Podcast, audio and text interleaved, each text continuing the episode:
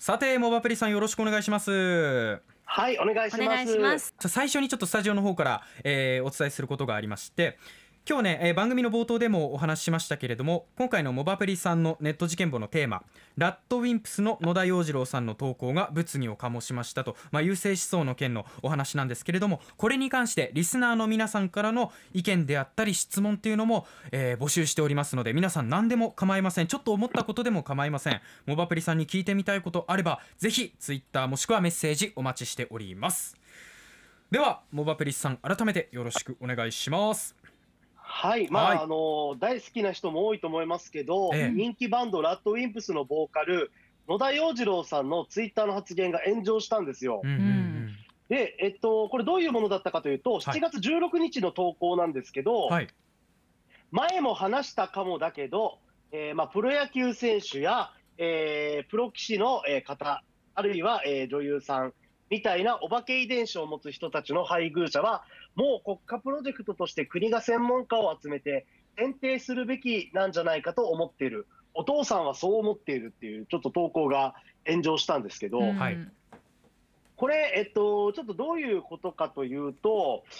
えっと、こういう形でですね、まあ、プロ野球選手とか活躍している人を優秀な人と、まあ、見立ててですね、でそれを国が、まあ、ちょっと計画的に、えーまあ、そのなんだろうな、サラブレッドをこう管理するかのように、うん。どんどん掛け合わせて優秀な、まあ、人を作ろうみたいな、まあ、いわゆるそういう投稿になってるんですけど、はい。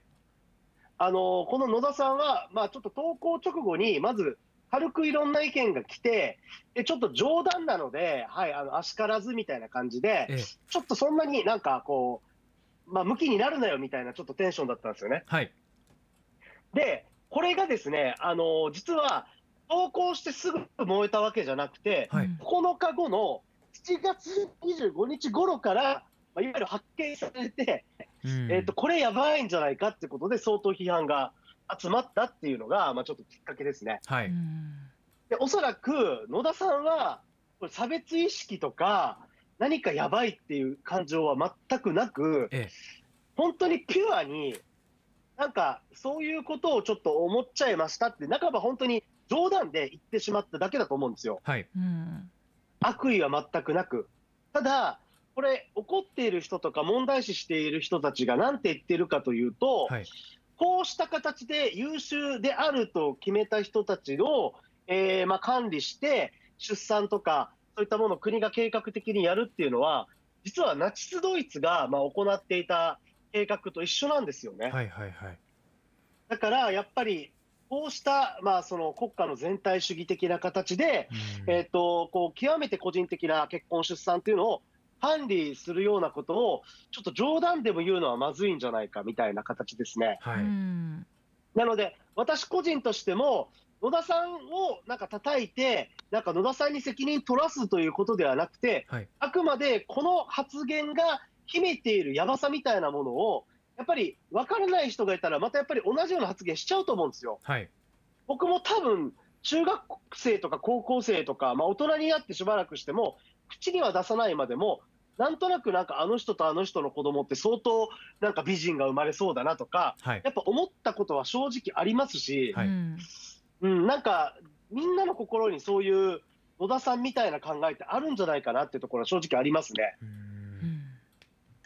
で、えっと、これですね実はまあそこだけではちょっと止まらない部分がありまして、はいでナチス・ドイツってところで線引くとですねこういう国が優秀だと認めた人を管理して、まあ、その結婚とか出産させるっていうところの対極ですよね。そこにはですね、例えば障害を持ってたり、何か治りにくい病気を抱えてたり、そうした人たちが劣った遺伝子っていう形で、まあえー逆に、えー子供を産めないようにしてしまったり、はい。あるいは、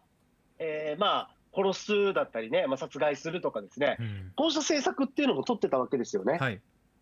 で、えっと、これはまあもちろん日本日本でも似たようなことはあって、例えばハンセン病患者の方たちに対しても、隔離とかですね、子供が産めないように不妊手術させたりとか、そういったことも、そこまで昔じゃない時にやってたので、はい。なんかその優秀な遺伝子残すっていうところの延長線上には、優秀じゃない遺伝子は残さないでいいっていう考え方も、すごくこう、表裏一体としてあるんじゃないかなと思ってます。ねえこの逆に私優秀な遺伝子ってなんだろうっていうのがすごく引っかかっててそれぞれのはい特徴でしかないのに、この優劣みたいなものをつけるっていうそもそものところがなんか引っかかってうまく飲み込めないなっていうのをこのツイートを見ててすごく思ったんですよね。はい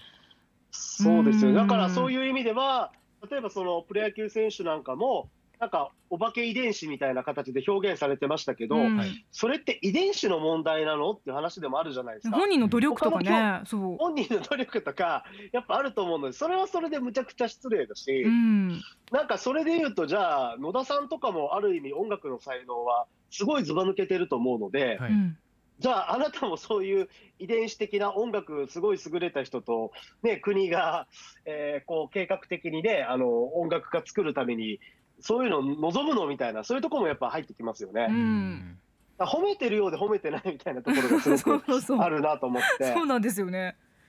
で、あと、これ結局ですね、まあ、なんで変なタイミングで燃えたかというと、7月の23日にですね、難病の ASL 患者の方を嘱託殺人で、まあ医師の方がちょっとこう殺したことが分かったっていう、ちょっとニュースが、まあ、すごく大々的に報じられて、はいそこからこの優勢思想ですね、えーそうしたものに関するいろいろ考えが出てきて、っていうかこれ、ちょっと前にラッドウィンプスの野田が投稿してなかったかみたいなところですごい燃えてたんですけど、あ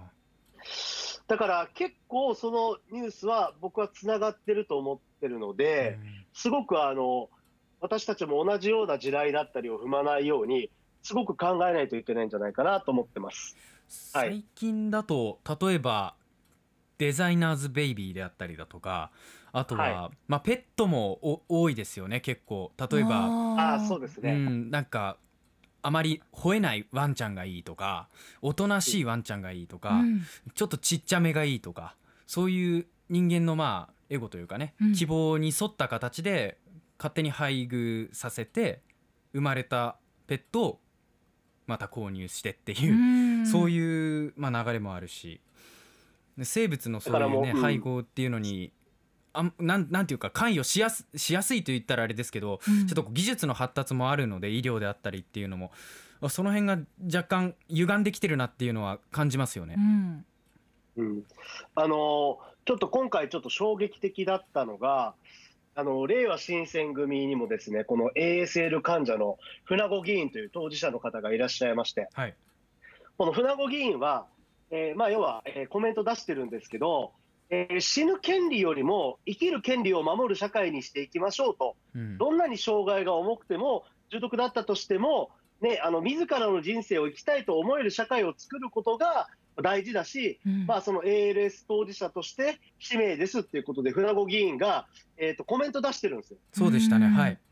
うんうん。それを踏まえて、昨日なんですけど、逆に日本維新の会の馬場幹事長がですね、はい。えっと、この船子議員のコメントに対して、えっと、この生きる権利の大切さを訴えるコメントを公表したことに関して、はい。要は尊厳死議論の旗振り役になるべき方が、うん。議論を封じるようなコメントを出してて、非常に残念だと語ってるんですよね。えー。うん。生きたいって言ってる人に対して、いや、尊厳死の議論に臨めようって、ちょひっと、どいしかも当事者だし、はい。うん、だからそういう空気感っていうのを私たちが出してしまうと、あっという間に、いや、じゃあ、重度障害者って、なんかね、生きてていいのみたいなことに一気になりかねないじゃないですか。ううんんむちゃくちゃ怖いなと思って。船子さんのその発言発言の、ね、中でもありましたけれどもこういった尊厳死を一旦認めてしまうとこう自分たちみたいに ALS って発覚した後に生きる希望であったりっていうのを失ってそれを選択してしまってこう自分たちのね、生きる支えであったりモチベーションっていうのがなくなってしまうんじゃないかっていうことでそのあたりもすごい懸念しての発言で自分自身もそういう経験があったからっていうそういうかなりこう重みのあるね発言だったと思うんですけれどもね。はい。うんうん、まあそういう感じです。まあ皆さんはまあどうお考えでしょうかっていうところで、ちょっとね、一人一人本当に向き合っていきたいと思う、思うネタですね。そうですよね。あの番組にもツイートが寄せられていてですねトミーさん、という方ですねトミー田村,、えー、田村さん野田野田さんのツイートはまたかという感じだったので内容はとても恐ろしいと思ったけどあんまり反応しなかったっていうのツイートが来てるんですけれども、はい、過去にもそういったツイートがいろいろとあった方なんですね。まあ、野田さんちょいちょいあるんですよね、うん、今回もなんか前も話したかもだけどっていうか始まってるのであそうか。このなんか遺伝子をこういろいろやるみたいなのはもともと思ってたりどっかで言ってたかもしれないですね。あとこういう話は野田さん以外からもよく出てくるので、うん、本当に個人の問題というよりは社会の問題だと思いますけど。うん。あと沖縄モンチッチさんからも今命の重さとか世の中が薄れてる感じがするのは私だけかしら切なくなることが多いということを書いてますね。いやそうですよね、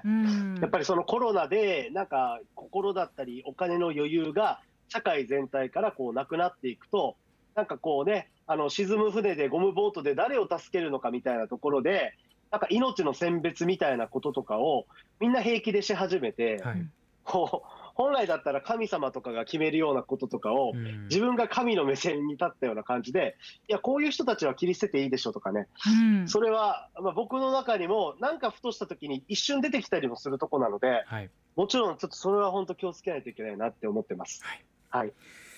今日はラッドウィンプス野田洋次郎さんの投稿が物議を醸したということで優勢思想についてお話ししていただきました。モバイルプリンスさんありがとうございました。ありがとうございましたアップのポッドキャストを最後までお聞きいただきありがとうございました。生放送は平日朝7時から FM921 AM738 RBC ハイラジオ。県外からはラジコですお楽しみください